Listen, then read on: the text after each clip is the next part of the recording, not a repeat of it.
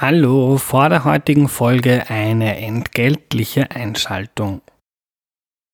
Mazda ist Design besonders wichtig. Das Unternehmen arbeitet mit Clay Modeling. Clay steht für Ton und das Ganze geht so. Zuerst entwirft ein Künstler ein Design. Das kriegt einen Handwerker in die Hände und schafft aus diesem Muster mit Ton die Form von Mazda-Autos. Obwohl wir in der Ära von digitalen Technologien sind, ist es Mazda wichtig, es mit Handwerk zu kombinieren. Wer sich für Design interessiert, kann Anfang Oktober auch in die Wiener Hofburg kommen. Zwischen 4. und 6. Oktober ist Mazda Partner des Design District. Dort wird der neue Mazda 3 und der brandneue Mazda SUV CX-30 präsentiert. Und dort gibt es auch eine Ausstellung, in der ihr Mazda Design interaktiv erleben könnt.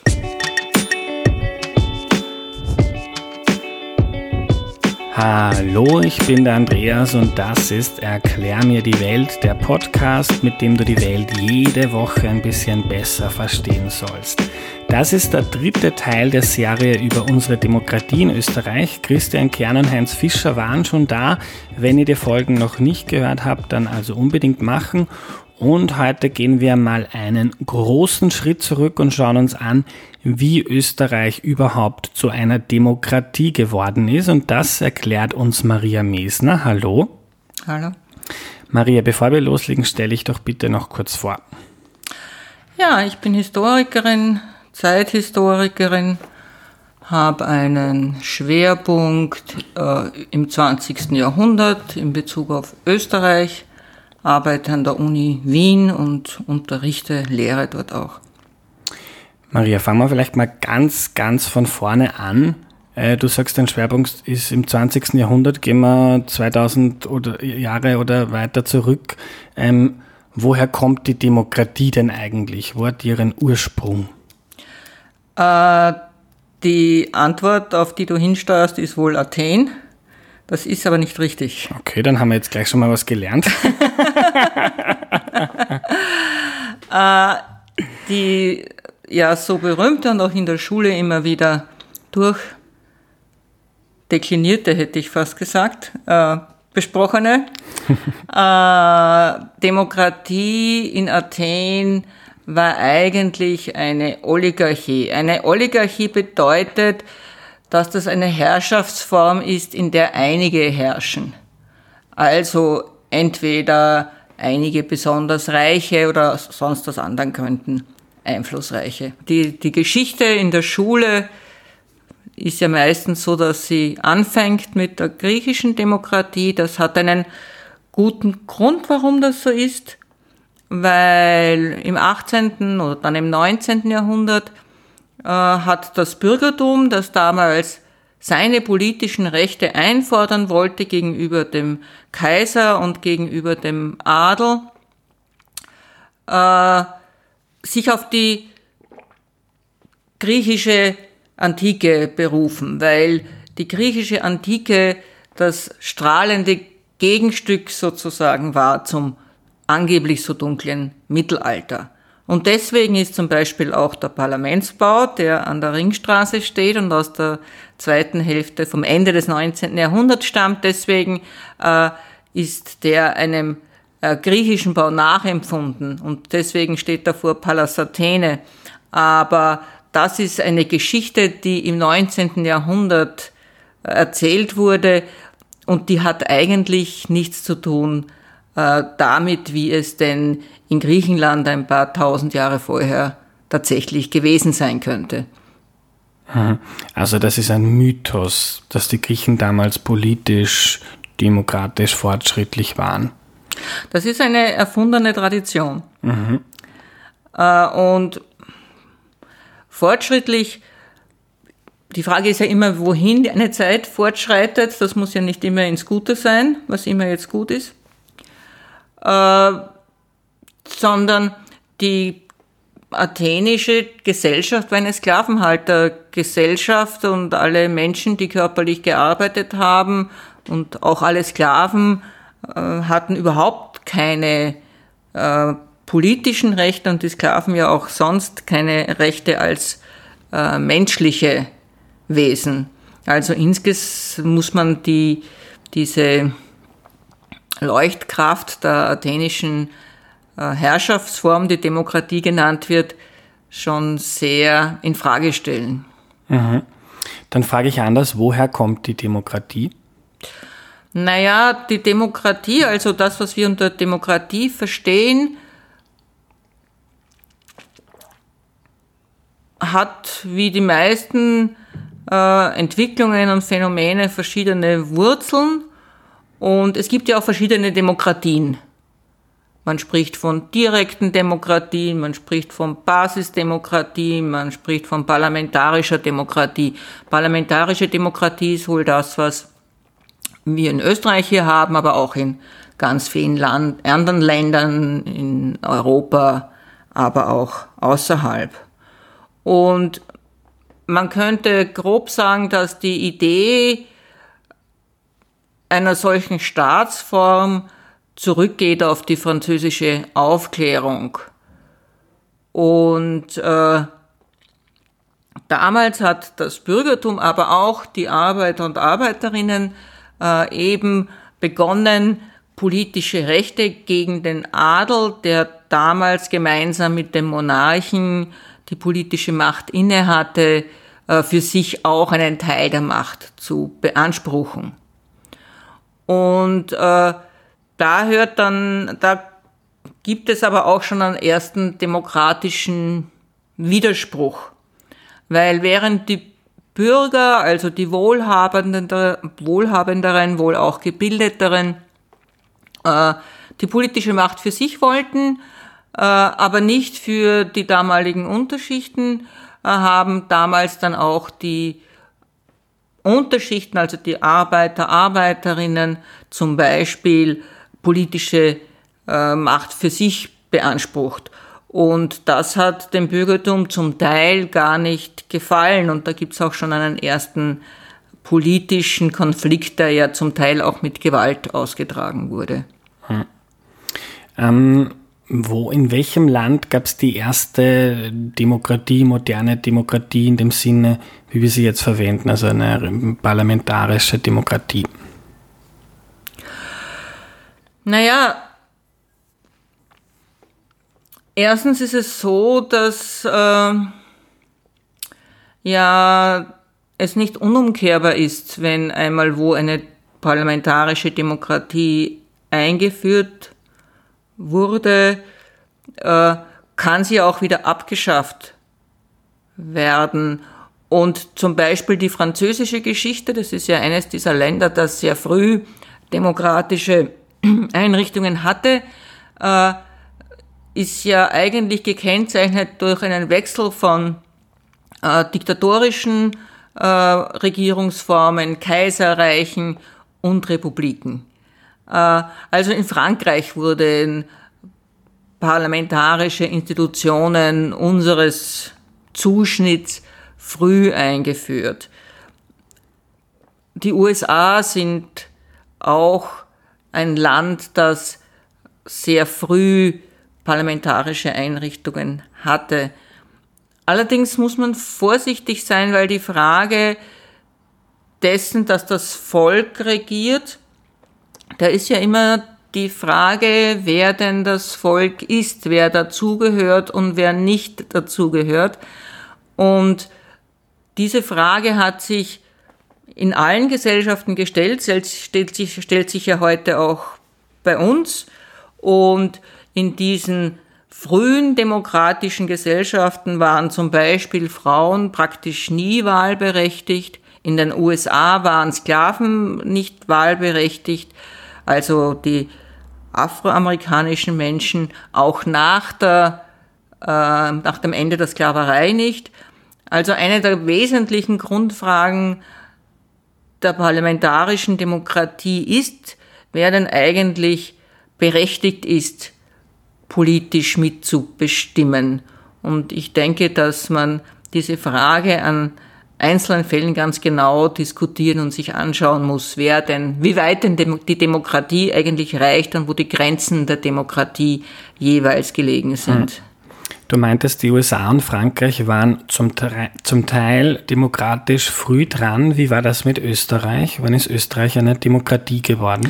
Naja, Österreich ist eine Republik geworden, so müsste man sagen, nach dem Ende der Monarchie. Und das war 1918. Wobei es Wahlen auch schon früher gegeben hat und eine jener Gesellschaften, die eigentlich auch ganz frühe parlamentarische Einrichtungen hatte, von der wir noch nicht gesprochen haben, ist ja Großbritannien, also das Vereinigte Königreich. Und das ist ja heute noch eine Monarchie.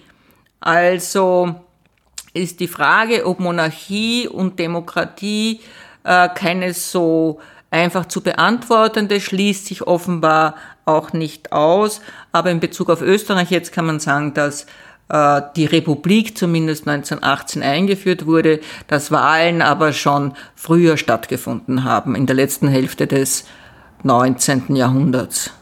Wie kann man sich Wahlen in der Monarchie in Österreich vorstellen? Wie lief das? Na, eigentlich war das nicht so anders, als das heute zugeht. Es gab Wahlzettel, man konnte sich aber auch einen Zettel von zu Hause mitnehmen und man ist dann in ein Wahllokal gegangen und hat da seine Stimme abgegeben.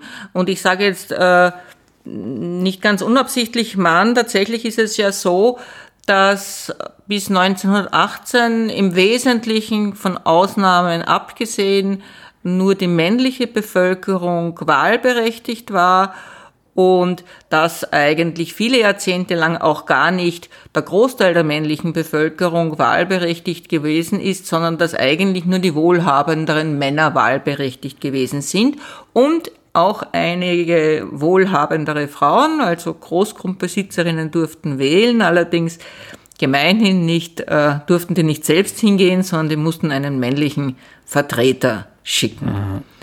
Also, ja, also es durften viel, viel weniger Menschen wählen gehen, als das dann später der Fall gewesen ist, aber abgelaufen sind die Wahlen nicht so unterschiedlich von dem, wie wir es heute kennen. Es gab natürlich keine Einrichtungen wie Briefwahlen oder elektronische Systeme, das erklärt sich von selbst, aber vom Vorrang war das nicht so unähnlich, wie wir das heute auch kennen. Und wie ist da entschieden worden, wer wählen darf? Hat man eine gewisse Menge an Grund gebraucht, oder? Ja, das war eigentlich ab 1848, könnte man sagen, Gegenstand ständiger Auseinandersetzungen. Und da gab es zwei Stränge im Wesentlichen. Der eine Strang war der über die Besteuerung, also die Haltung, wenn ich schon Steuern zahlen muss, dann will ich auch darüber bestimmen oder mitbestimmen, wie was mit den Steuern passiert, also was der Staat tut. Das ist das eine Argument und das war lange Zeit auch das wesentliche Argument, weil der Kreis der Wahlberechtigten wurde entlang der Steuerleistung ausgeweitet. Die Österreich-Ungarische Monarchie hatte ja nach 1848 ständig Geldprobleme, das hatte mit den hohen Militärausgaben zu tun, mit den verlorenen Kriegen und daher musste sie immer mehr Bevölkerungsgruppen Wahlrechte vergeben, weil um deren Loyalität, also deren Unterstützung zu sichern. Also zuerst wurde der Kreis der Wahlberechtigten anhand der Steuerleistung ausgeweitet. Und parallel dazu gab es ein zweites Argument, um Wahlrechte einzufordern, Mitbestimmungsmöglichkeiten einzufordern. Und dieses Argument hat basiert auf der Gleichheitsforderung der Französischen Revolution, also dass alle Personen eines Verbandes, eines Staatsverbandes Wahlrechte haben sollten. Und das ist aber ein Argument, das parallel dazu verläuft und das auch immer wieder zu Konflikten führt, Weil zum Beispiel in der Frauenbewegung, die Frauen waren ja in Österreich, seit es Wahlen gibt, vom Wahlrecht eben mit Ausnahme der Großgrundbesitzerinnen, manchmal der Lehrerinnen über das Intelligenzwahlrecht, vom Wählen ausgeschlossen, von politischer Mitbestimmung, von politischer Aktivität überhaupt ausgeschlossen. Und da war einerseits das Argument, dass Frauen dieselben Wahlrechte haben sollten wie die Männer. Das hätte bedeutet, dass Arbeiterinnen genauso wie Arbeiter nicht wählen hätten dürfen. Und das andere Argument war eben ein menschenrechtsorientiertes Argument, dass eigentlich alle Bürger und Bürgerinnen, die unbescholten seien, also keine schweren Straftaten begangen haben, Wahlrechte haben sollten. Du meintest, die Wahlen liefen relativ ähnlich wie heute ab, wenn man so die Grundskizze nimmt. Was wahrscheinlich doch recht anders war, ist, wie viel Einfluss man durch Wahlen auf die Geschicke in einem Land nehmen konnte. In der Monarchie hatte der Kaiser Franz Josef wahrscheinlich trotzdem noch ein mächtiges Wörtchen mitzusprechen. Ja, das ist richtig. Er konnte die Regierung bestimmen, er konnte den Ministerpräsidenten bestimmen, er konnte sie auch wieder entlassen. Und es war auch ganz unterschiedlich, in welcher Kurie man wählte. Also bis 1907 oder 1918, das können wir vielleicht später noch besprechen, warum das so unterschiedliche Daten sind, war ja nicht jede Stimme gleich viel wert, sondern die Menschen haben in 5 verschiedenen Kurien abgestimmt. Zuerst waren es 4, 3, 4 und dann 5. Und in jeder Kurie waren die einzelnen Stimmen unterschiedlich viel wert. Also so haben in der ersten Kurie zum Beispiel 59 Personen einen Abgeordneten gewählt und in der 5. Kurie, das waren die ärmsten Menschen, die ärmsten Männer, muss man sagen, haben ungefähr 59.000 Personen einen Abgeordneten gewählt. Also da war dann die Stimme eines Großgrundbesitzers, wenn man es sich ausrechnet, 1250 Mal ungefähr so viel wert wie die Stimme eines männlichen Arbeiters. Also das unterscheidet, differenziert und stuft die Mitbestimmungsmöglichkeiten Einzelner auch noch einmal ganz deutlich ab, abgesehen von den Vorrechten des Kaisers und der politischen Macht des Kaisers. Und eine echte Demokratie, in der alle Österreicherinnen und Österreicher wählen durften, wurde Österreich ja dann erst durch den Zusammenbruch der Monarchie und durch den Krieg. Also, ja. Im Prinzip kann man sagen, dass die Demokratie nach Österreich gekommen ist und nicht aus Österreich entstanden ist von sich aus? Naja, ich denke, man kann sich ja so eine Gesellschaft am Ende des 19. Jahrhunderts nicht als eine vorstellen, die in einer abgeschlossenen Schachtel sitzt, sondern da kreisen Ideen, da kreisen Nachrichten und es gab stark seit 1848, schwächer auch schon vorher, immer wieder Forderungen von Personen, die in Österreich gelebt haben, nach mehr Wahlrechten, nach Demokratie, nach politischer Mitbestimmung.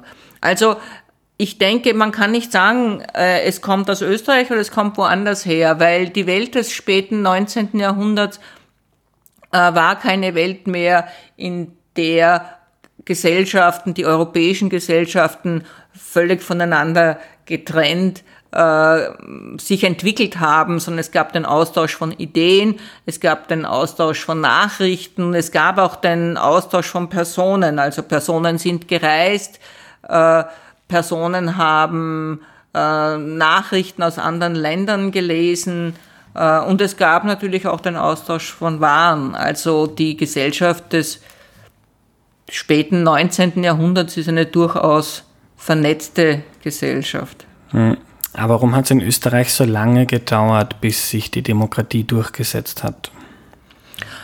Ich weiß nicht, ob man sagen kann, dass es in Österreich so lange gedauert hat, dass sich die Demokratie durchgesetzt hat, weil zum Beispiel in Deutschland hat das ja genauso lang gedauert und ich glaube, man kann auch nicht sagen, dass sich die Demokratie durchgesetzt hat 1918, weil die Demokratie war in Deutschland zum Beispiel zu Ende schon 1933, in Österreich war sie auch 1933 zu Ende, in Italien war sie schon zu Beginn der 20er Jahre wieder zu Ende für viele Jahre.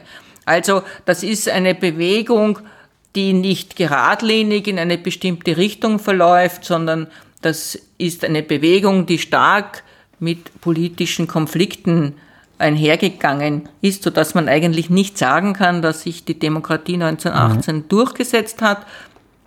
Aber wenn man sagt, dass die Republik jedenfalls 1918 in Österreich eingeführt wurde, so ist das im europäischen Vergleich nicht sehr spät und auch nicht sehr früh. Mhm. Aber zumindest ziemlich um einiges später als die Franzosen oder die Engländer das getan haben, oder? Ja. Also war nicht Österreich hinten nach, sondern die Franzosen und Engländer und vielleicht die Amerikaner waren vorne vor. Ja, so kann man das sagen. Wobei eben für Großbritannien kann man sagen, dass es bis heute eine Monarchie geblieben ist. Nur wurden die Rechte des Königshauses oder der Königin, des Königs immer stärker eingeschränkt. Und für Frankreich kann man sagen, dass die Geschichte Frankreichs ja starken Wechseln unterworfen war, was die Staatsform anlangt. Und daher muss man wahrscheinlich vorsichtig sein, wenn man solche Reihungen vornimmt, weil die gesellschaftlichen Entwicklungen eigentlich in allen diesen Ländern, die genannt wurden, nicht geradlinig verläuft. Du hast erzählt, du hast ja schon angesprochen, dass die Demokratie in Österreich auch wieder abgeschafft worden ist. Kannst du uns etwas darüber erzählen? Wie kam es dazu? Naja, zu Beginn der 30er Jahre, am Ende der 1920er Jahre, hat die Weltwirtschaftskrise Österreich, nicht nur Österreich, aber auch Österreich ganz schwer getroffen. Es gab ganz viele Arbeitslose und Arbeitslosigkeit hat damals für sehr viele Menschen auch drängende, unmittelbare Armut bedeutet. Unter diesen Vorzeichen sind eine neue politische Kraft, damals die Nationalsozialisten, sehr stark geworden und die damals herrschende Partei, das war die christlich-soziale Partei in verschiedenen Koalitionen mit anderen bürgerlichen Parteien, haben daraufhin die strategische Entscheidung getroffen, dass sie keine weiteren Wahlen mehr durchführen wollten, weil sie ihren eigenen Einfluss, ihre eigene Zustimmungsrate, könnte man sagen, in der Bevölkerung haben schwinden sehen. Einerseits zwischen den immer stärker werdenden Nationalsozialisten und andererseits auch wegen einer immer stärker werdenden, ohnehin in der Ersten Republik relativ einflussreichen politischen Kraft der Sozialdemokratie. Und weil klar war, dass die herrschende Regierungskoalition ihre Macht in den nächsten Wahlen nicht mehr würde erhalten können. Daher wurde dann zu Beginn der 1930er Jahre die Republik de facto abgeschafft. Mhm. Was heißt das? Was wurde konkret gemacht? Naja, konkret wurde, es war eine Abstimmung im Parlament, die in einem Geschäftsordnungsfehler geendet hat und das hat dazu geführt, dass das Parlament auseinandergegangen ist, ohne diesen Konflikt zu bereinigen. Allerdings sollte das Parlament bereits 3 oder 4 Tage später wieder zusammen treffen, wurde wieder einberufen und der damalige Bundeskanzler hat aber mit Polizei- und Militärgewalt das Zusammentreten der Abgeordneten verhindert. in einem ersten Schritt. Es wurde dann sehr schnell eine neue Verfassung ausgearbeitet. Es wurde der Verfassungsgerichtshof praktisch handlungsunfähig gemacht. Also es fanden dann sehr schnell weitere Schritte statt, die die neue Diktatur absichern sollten. Pressezensur gab es bereits vorher, die wurde verschärft. Politische Gegner und Gegnerinnen wurden verhaftet, Parteien wurden aufgelöst und so weiter. Hm. Jetzt sind wir im Jahr 2019 und Österreich ist eine Demokratie.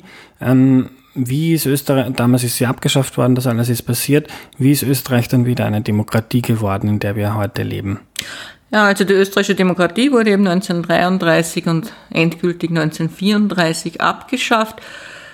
1938 kam es ja zum Anschluss, zum sogenannten Anschluss an NS-Deutschland und den Zweiten Weltkrieg und die Zweite Republik, wie sie auch heißt, nach der Ersten Republik bis 1933, war dann eigentlich ein Ergebnis der Niederlage NS-Deutschlands im Zweiten Weltkrieg. Und nach dem Ende der Kapitulation des Deutschen Reiches und der Befreiung Österreichs durch die alliierten Mächte wurde sehr schnell die Republik wiederhergestellt, die Verfassung von 1920 in ihrer Fassung von 1929 wurde wieder in Kraft gesetzt und damit war Österreich eigentlich schon sehr schnell nach Kriegsende wieder eine parlamentarische Demokratie. Mhm. Die ersten Wahlen haben ja bereits im November 1945 stattgefunden. Kann man sagen, dass die Demokratie, die wir jetzt in Österreich kennen, dass wir die ausländischen Kräften zu verdanken haben?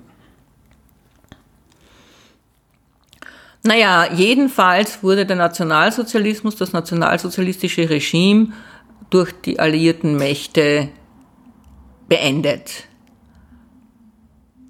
Allerdings gab es auch Widerstand in Österreich, also einige Österreicher und Österreicherinnen, nicht sehr, sehr viele gemessen an der Gesamtbevölkerung, haben zur Unterminierung, zum Ende des NS-Regimes beigetragen. Das ist das eine. Und das andere ist, dass nach der Wiedereinführung der Republik 1945 die Bürger und Bürgerinnen ihre politischen Geschäfte auch in die Hand genommen haben. Also ich denke, dass die Akzeptanz dieser Staatsform nach 1945 eine sehr hohe gewesen ist unter der Gesamtbevölkerung. Das bedeutet nicht, dass man nicht achtsam sein sollte oder dass es nicht auch undemokratische Bestrebungen heute gäbe. Aber ich denke, durch die politische Entwicklung, die Österreich nach 1945 genommen hat, zeigt sich eigentlich, dass die parlamentarische Demokratie innerhalb der Bevölkerung eine zunehmend stark und fester verankerte gewesen ist. Also es war 1933, 34 einfacher, die Demokratie in Österreich abzuschaffen, als das heute der Fall wäre. Das hoffe ich. Zum Ende würde ich noch gerne von dir wissen, wenn wir jetzt so auf die Geschichte der Demokratie in Österreich blicken, was können wir davon für unsere Wahlen und unser politisches System im Hier und Jetzt mitnehmen? Was kann man aus der Geschichte der Demokratie für die Zukunft der Demokratie lernen? Na, ich denke, das eine ist, was ich ganz am Anfang schon angesprochen habe, ist, dass in allen Demokratien die Frage, wer denn mitbestimmen darf, wer denn das Volk ist, der Demos ist, eine ganz entscheidende Frage ist. Und wenn am Ende des 19. Jahrhunderts, zu Beginn des 20. Jahrhunderts die Hälfte der Bevölkerung vom Wahlrecht ausgeschlossen waren, weil sie Frauen waren, so ist das die eine Scheidelinie, also das Geschlecht hat damals über die Frage entschieden, ob jemand wahlberechtigt war oder nicht. Und heute ist es die Staatsbürgerschaft. Zum Beispiel die Staatsbürgerschaft. Und ich denke, dass diese Frage, also wer darf mitsprechen, eine ganz wichtige ist. Und das gilt für heute auch. Und die zweite Sache, die man bedenken muss, ist, und die man auch sehen kann, wenn man sich so die historische Entwicklung ansieht, dass die historische Entwicklung nie unumkehrbar ist. Das bedeutet, wenn eine bestimmte Form von Mitbestimmung, ein bestimmter Grad von Mitbestimmung erreicht ist, bedeutet das nicht, dass das nicht wieder rückgängig gemacht werden kann. Also, dass Demokratie eigentlich ein ständiges Tun erfordert. Wenn sich ein Großteil der Bevölkerung nicht mehr an demokratischen Prozessen beteiligt, in welcher Form auch immer, dann wird die Demokratie keine praktizierte sein und damit wird sie auch eine schwache sein. Und wenn eine politische Kraft es für sich als vorteilhaft sieht, demokratische Prozesse einzuschränken, dann wird das leichter erfolgen, als wenn sich der Großteil der Bevölkerung für demokratische Prozesse interessiert, an ihnen teilnimmt und so weiter. Danke, Maria. Bitte, war mir eine Freude.